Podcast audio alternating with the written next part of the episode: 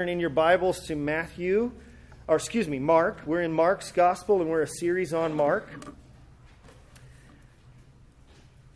And the title of this series is Who is Jesus? The Life of Christ in the Gospel of Mark. And our scripture today is going to be in, uh, excuse me, Mark chapter 2, verses 23 through the end of 2, and then chapter 3, verses 1 through 6. Last week we were um, able to look at some kind of scandalous scenes in the ministry of Jesus, the early ministry of Jesus. And uh, now we, we were only able to look at three of five scandalous scenes. And so today we're going to look at the last two of those uh, controversial uh, incidences in the life of Jesus' ministry. And so, if you will follow along while I read in Mark chapter 2, verses 23, beginning of verse 23, and we'll read into chapter 3, verse 6. One Sabbath, he, that is Jesus, was going through the grain fields, and as they made their way, his disciples began to pluck heads of grain. And the Pharisees were saying to him, Look, why are you doing what is not lawful on the Sabbath? And he said to them, Have you ever read what David did when he was in need and was hungry? He and those who were with him, how he entered the house in the time of Abiathar the high priest, excuse me, entered the house of God in the time of Abiathar the high priest, and ate the bread of the presence, which is not lawful for any but the priests to eat, and also gave it to those who were with him. He said to them, The Sabbath was made for man, not man for the Sabbath. So the Son of Man is Lord even of the Sabbath. Again, he entered the synagogue, and a man was there with a withered hand. And they watched Jesus to see whether he would heal him on the Sabbath, so that they might accuse him. And he said to the man with the withered hand, Come here. And he said to them, Is it lawful on the Sabbath to do good or to do harm, to save a life or to kill? But they were silent. He looked around at them with anger grieved at the hardness of their heart, and said to the man, Stretch out your hand. He stretched it out, and his hand was restored. And the Pharisees went out immediately and held counsel with the Herodians against him, how to destroy him. This is the reading of God's word. Let's say, Thanks be to God.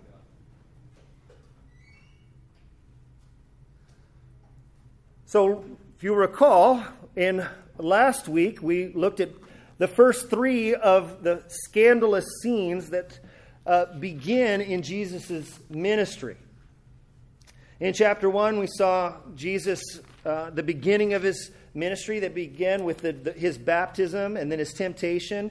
And then he started to go through and all of Galilee. He was proclaiming the gospel, and large crowds were following him. And he started to call various disciples called Simon and Andrew, he called James and John, and later he called uh, uh, Matthew or Levi to be his disciples. And then at the end of this, or in the, the middle of all of this, we have some of the examples of Jesus' ministry and some of the scandals that would take place. The crowd's reaction were, was amazement and gratitude and wonder at who this guy Jesus was. But some of the religious leaders were a little scandalized by what he had done. And so last week we saw at the beginning of chapter, through, uh, chapter 2, we had the healing of the paralytic, where some friends had brought this paralytic man to Jesus as he was in uh, a home in Capernaum. And they, the crowd was so large that they couldn't come in, so they decided to tear the roof off of the home and lower the man in so that Jesus could heal him. And interestingly, Jesus doesn't heal him right away. He looks at their faith of him and all of his friends and he said, Your sons, your, your sins are forgiven. And this created a, a great deal of controversy because who has authority to forgive sins except God alone? That's what they were wondering in their hearts. And that's what Jesus knew and he addressed. And he said, which is, which is easier? To say, get up off your mat and walk, or to say, your sins are forgiven. And he demonstrated the authority that he had to forgive the sins by healing the man there. So Jesus had the audacity, the, the, the authority to forgive sins, to have the power to forgive sins. That was the first scandal that we saw. The second one was the calling of Levi. Why is this scandalous? Because Levi was a tax collector, and which was synonymous with sinner in Jesus' day, because you were a traitor, you were a, a lackey for the Roman Empire that was oppressing you, and you were getting exorbitantly wealthy uh, through the extortion of your fellow Jews. And yet, this is the one that Jesus comes to and calls and invites him to come and to, to be his disciple. Gives you a picture of the type of person that Jesus welcomes into his group. Of course, this creates a, a great deal of scandal with the Pharisees and the religious leaders because this guy, Jesus, is eating with sinners. He's fellowshipping with tax collectors. And as Jesus said, the sick are the ones who need a physician, not the, not the well. I have come to call sinners to repentance. And so, Jesus, the scandal of Jesus' ministry is his fellowship with sinners and then calling him to follow him. And then, thirdly, we saw the question about uh, fasting. Where John's disciples fast, the Pharisees' disciples fast, but Jesus' disciples don't fast.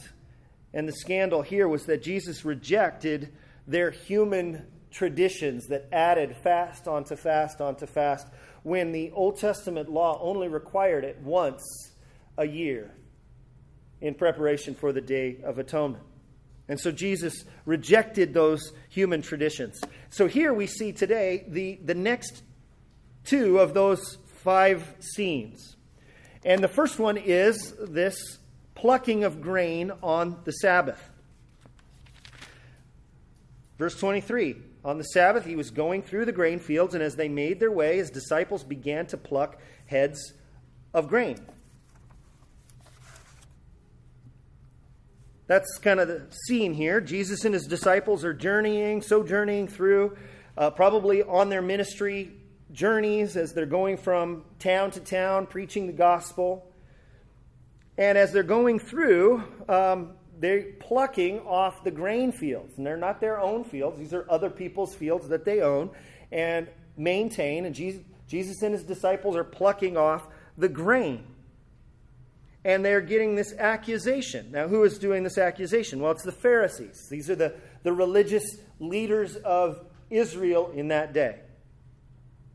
And their accusation to Jesus is that what he and his disciples is not are doing is not lawful. It's not lawful, they say. Verse 24, look, why are you doing what is not lawful? Now, what is not lawful about it? It's not the, just the picking of grain. Leviticus uh, 19 makes it very clear that as you're sojourning, or if you're poor, the instructions to all of Israel was to not glean to the very edges of your field, but were to leave some of it for the poor, uh, the widow, the foreigner, and to those who were sojourning through. You were to leave an opportunity for them to be able to eat. And so this is not uh, so the accusation is not that they were plucking grain and stuff that is not theirs. The problem is, as it says at the end of verse 24, it's that it's not lawful on the Sabbath. On the Sabbath. The Sabbath is very uh, important in Israel life and Israel thought. It's the fourth of the Ten Commandments. The Israelites were required and called by God to honor the Sabbath and to keep it holy, and they were to do no work on the Sabbath. Now, eventually, by this point in history, by the time we get from uh, the giving of the Ten Commandments by Moses, uh, all throughout all of Israel's history, up until the days of Jesus, the religious leaders, these Pharisees and the scribes, had to uh, started to try and interpret for people what that meant. What does honoring the Lord on the Sabbath and not working meant? What did it mean? What did it mean for them? Could you do this? Certain scenario? Was, were these sorts of things permitted? What was permitted and what weren't. And they developed an entire system of rules, and they're kind of debating back and forth and trying to spell all of these things out. Um, and these were very detailed, and plucking grain was one of the 39 different kinds of work that would have been forbidden on the Sabbath under the prevailing regulations. Well, uh, not the plucking of, of grain, but the harvesting of grain would have been one of the things that would have been prohibited. They had lots of different things like this. You couldn't, uh, you couldn't, if you carried metal, then you were kind of working, and so if uh, you, if you had anything with metal in it, you couldn't pick it up or use it on, on the Sabbath. Um, I've heard stories before. Uh, I wasn't able to verify this. I went to kind of verify it and look and see. But here would be one of the examples of the discussions that they would, they would talk about. Uh, some wouldn't wear sandals, or at least there was a debate that some wouldn't wear sandals if they were shod with, with nails on the bottom because the reasoning is, well, that's metal, and if you're picking up metal while you're working, or if you're picking up metal, uh, even if you're walking, that's kind of working, that's doing labor, and therefore you shouldn't do that on the Sabbath. There would be all kinds of rules and regulations of how far somebody could walk, even if they didn't have any metal in their sandals. So that's why you see some places in the New Testament where there's a, a Sabbath day journey away. What that means is how long a person is allowed to walk according to all of these Pharisaical rules. How long could somebody walk on the Sabbath? And so, uh, and even things like forbidden, you couldn't carry children. I mean, uh, you couldn't give help to somebody who was uh, like if an animal was giving birth, you couldn't help them in that on the Sabbath. I mean, poor, poor mama cows if they were giving birth on, on the Sabbath. Um, and so this was this was the period in the time. This is the, the issue that uh, that Jesus and his disciples are encountering. This is the accusation that he's hearing from them. Now, notice what Jesus' answer is back to them. They were, their accusation is what they were doing was not uh, lawful on the Sabbath. And Jesus responds to them in verse 25. And he said to them, Have you never read what David did when he was in need and was hungry, he and those who were with him?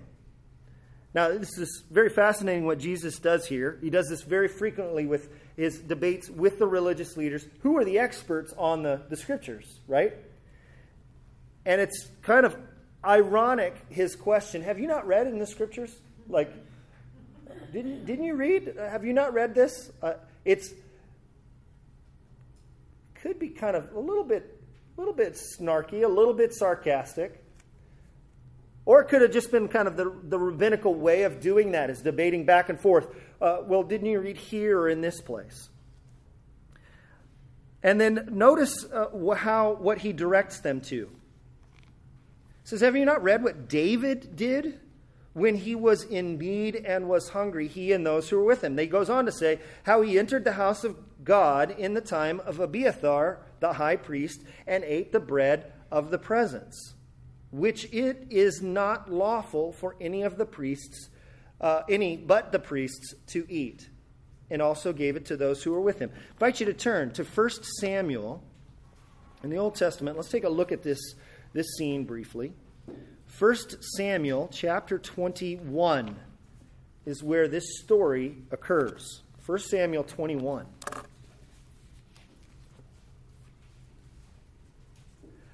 Now, if you kind of flip to the left of that passage, if you turn to 1 Samuel chapter 16, we can kind of see by the headings here in the ESV. In 16, we are told the story about how David was anointed as king. Saul was the king of Israel, the first king of Israel. The people of Israel were demanding a king like all of the nations had.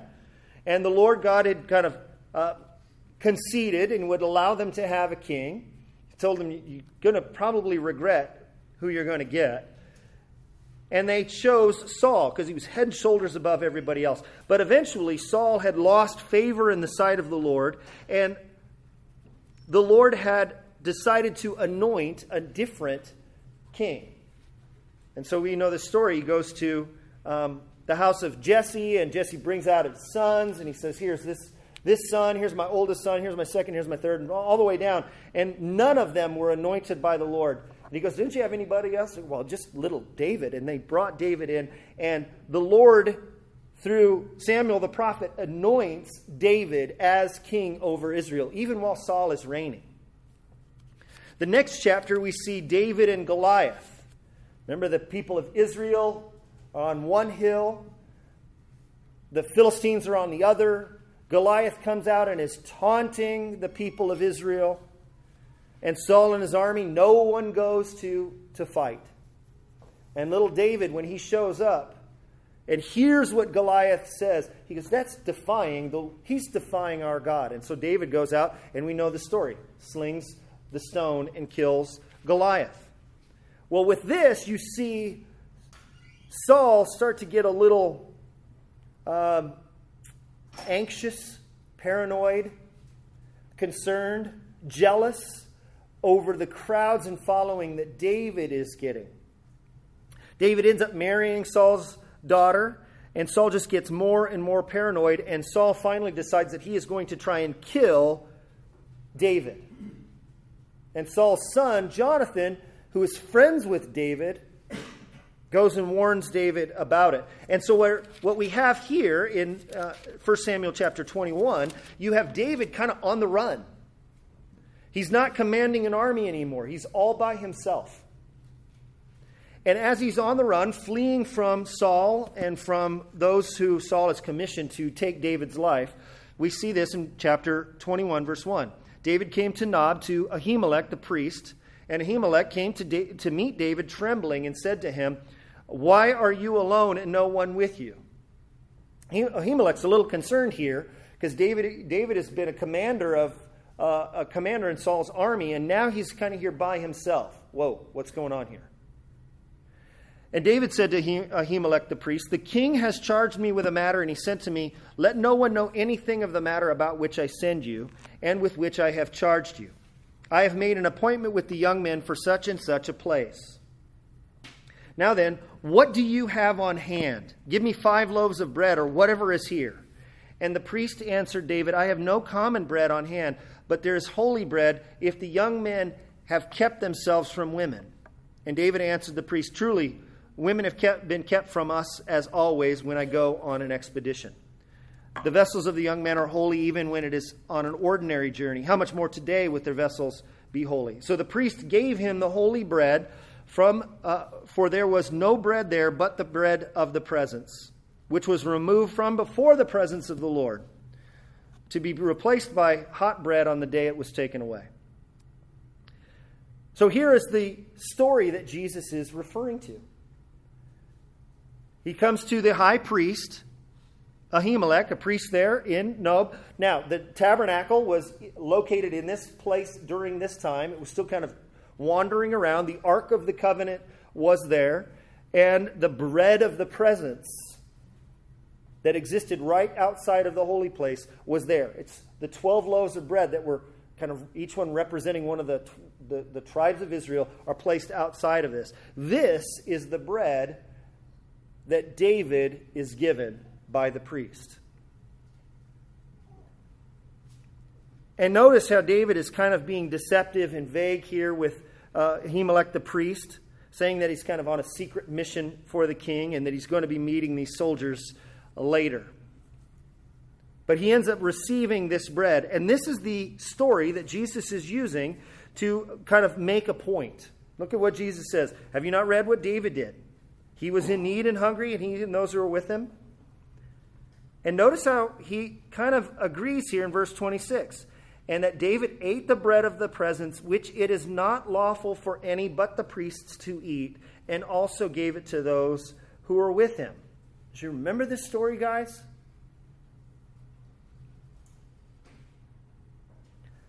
Jesus does suggest that what technically what David doing is is lawful. What's what's Jesus' point here? Jesus shows that it is necessary on occasions to show that on occasions it is necessary uh, when necessity, let me say it this way there are occasions when necessity can overrule the legalism. Or uh, Jesus is saying here that he has authority to um, have his human need take over, take precedence over the ceremonial law. Okay, that's this is what's kind of scandalous here. Jesus has authority for himself to determine when the law is set aside in special circumstances. And he's pointing back to this to the scriptures to this story where David is unlawfully taking this holy bread. What Jesus is doing here is quite fascinating. We're going to get to here in a moment. But here's the principle that Jesus lays down in the next verse. Notice verse 27. And he said to them, The Sabbath was made for man, not man for the Sabbath. Because remember, what is the, the issue? Verse 23 Jesus is plucking grain on the Sabbath. The Pharisees say in verse 24, this is not lawful on the Sabbath. And Jesus says, the Sabbath was made for man, not man for the Sabbath. Jesus was uh, contending with their perversion of what the Sabbath meant and the Sabbath involved. So here it really becomes a, a clarifying of this relationship between human life and Sabbath. Okay? That's the question here. Sabbath and man. Which one is more important? Which one takes a greater priority? Which one serves the other? Which one is served by the other? Which one is superior to one or the other? If the Sabbath is superior to man, then these regulations that all of the Pharisees and the scribes were adding concerning the Sabbath regulations uh, must be followed because man is to serve the Sabbath. Okay? Human beings then are secondary. What matters most is the Sabbath. And so humans live in service, service to the Sabbath. This is what the, the Pharisees' approach was. But on the other hand, if you're asking the question, which of these two is greater authority, which one is superior, which one has precedence over the other, and you go, man has precedence over the Sabbath, then man, then the Sabbath exists for man. And so what is done and not done on the Sabbath is for man and for man's benefit and serves man. And that's Jesus' point here. Man was not made for the Sabbath, the Sabbath was made for man. So, all of the Pharisaical regulations that were, uh, were given to make the Sabbath supreme, Jesus upends all of this. But Jesus goes even further, and he says this in verse 28 So the Son of Man is Lord even of the Sabbath. So, a couple of things that's very interesting here that Jesus is doing. First, here he uses this phrase, Son of Man, which is this divine title. Daniel chapter 7. It's a title for this divine, the divine coming of the Lord God in human form. And this is the way that Jesus most often refers to himself and to his, to his ministry. And so Jesus is claiming authority over the Sabbath. And then, going back to his use of this scripture passage, he makes something else is very interesting here. Notice he says, Have you not read what David did?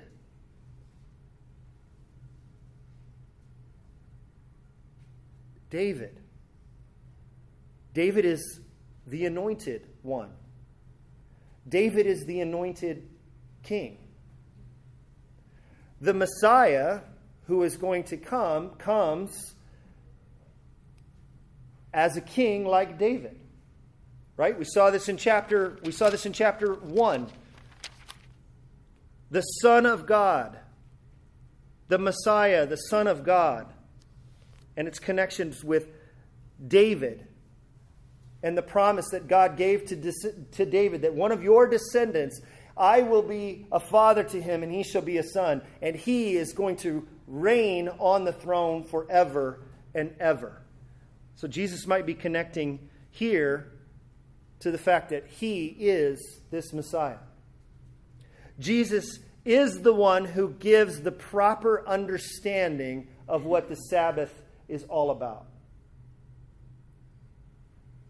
He has the authority to say, This is what Sabbath is all about. This is what Sabbath rest is for. So, this is the first of the Sabbath controversies and what Jesus is claiming about himself here. And here's the second Sabbath controversy. Here's another Sabbath scandal.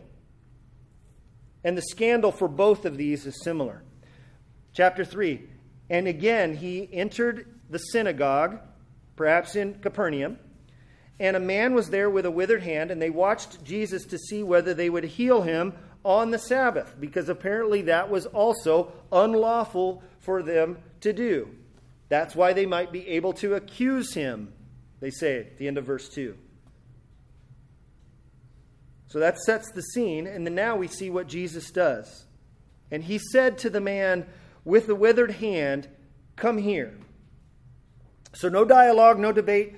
Perhaps, Mark doesn't tell us, but perhaps Jesus knows in his heart and in his spirit again what it is that they're attempting to do, trying to catch him here on one of these things.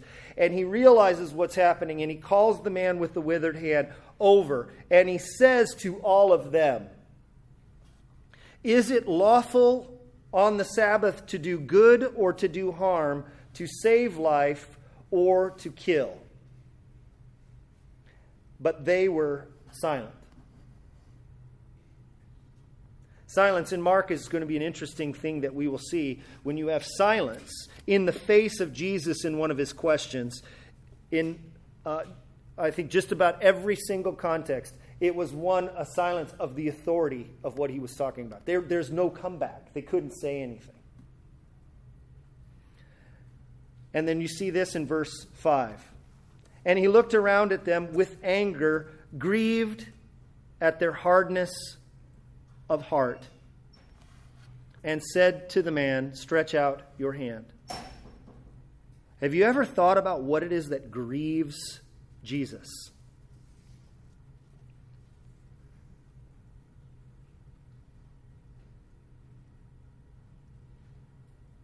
Have you ever thought about what it is that angers Jesus? It's one of the, the few places where we see the anger of Jesus. You ever pictured Jesus angry? You ever grow up in Sunday school class and see a, an angry flannel graph of Jesus? You know, you know, yelling, stern face. Kind of rare. But when you read the scriptures, it's there. Jesus gets angry. And he gets grieved in his spirit. And he gets angry and grieved because of the total hardness of heart. That would say, you're looking to trap me for healing a man just because it takes place on the Sabbath. What, what is lawful on the Sabbath? Isn't it to do good? What is lawful to do on the Sabbath? Is it to heal?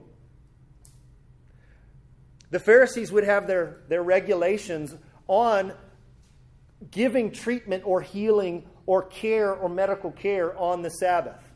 And they, they honestly had in their dialogues if it's life threatening, okay. But if it can wait till Sunday, you can do it then. And Jesus, that's what grieves Jesus. That's what hardens uh, that's what grieves him in his heart. That's what makes him angered, is the hardness of the heart of the self righteous persons. So Jesus says, Stretch out your hand. And his hand was stretched out, and it was restored. Here's the scandal Jesus is claiming authority for when it is appropriate to overturn the quote law.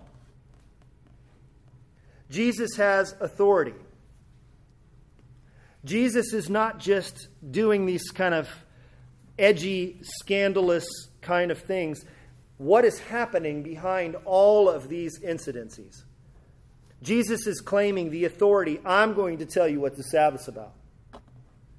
Jesus has the authority to say, this is what the scripture truly says. Jesus is the one who has the authority to say, this is what forgiveness of sins is. That's what Jesus' uh, authority. I love these pictures, the beginning of Mark's gospel. It tells us the supreme authority of Jesus over creation, over physical healings, over sin, and over their interpretation, the religious leaders' interpretation of the law. Jesus is offensive to the self righteous. And that's why it says in verse 6 the Pharisees went out and immediately held counsel with the Herodians against him, how to destroy him. Jesus is a marked, wanted man from now on. But let's, let's pause and think about the love that Jesus has and the authority that he has.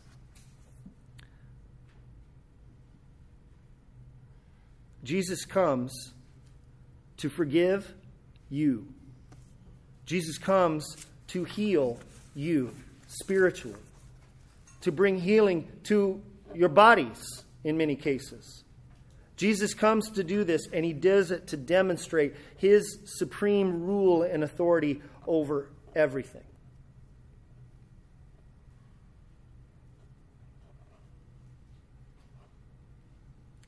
But to the self righteous, Jesus is quite offensive. My prayer is that we would be like the ones who are weak and wounded and broken who come to Jesus. That we're the ones that humbly come and just to receive the, the love and the healing and the forgiveness that He offers. I pray that we would not ever grieve or anger Jesus with the hardness of our hearts and our self righteousness. Let's look at Jesus with the awe and wonder and amazement as the one and only one who has the authority that he has. Let's pray, shall we?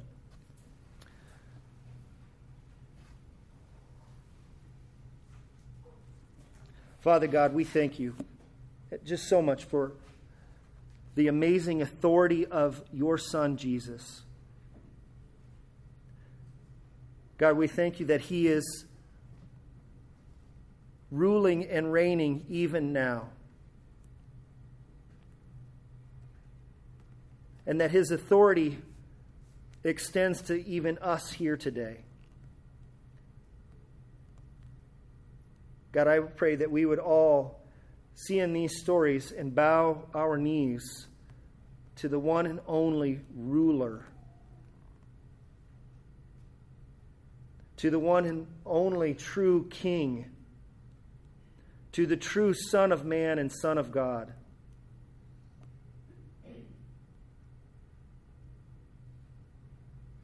God, we pray that you would help us to live in a way that demonstrates our dependence and faith upon Him. We pray this in Christ's mighty name. And all God's people said, Amen and amen. Would you stand for closing benediction?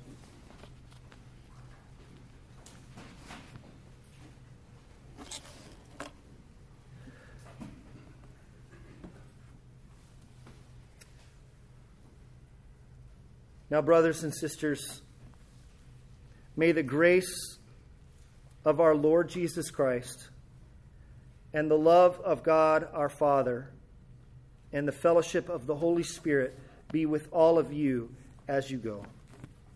So, thank you.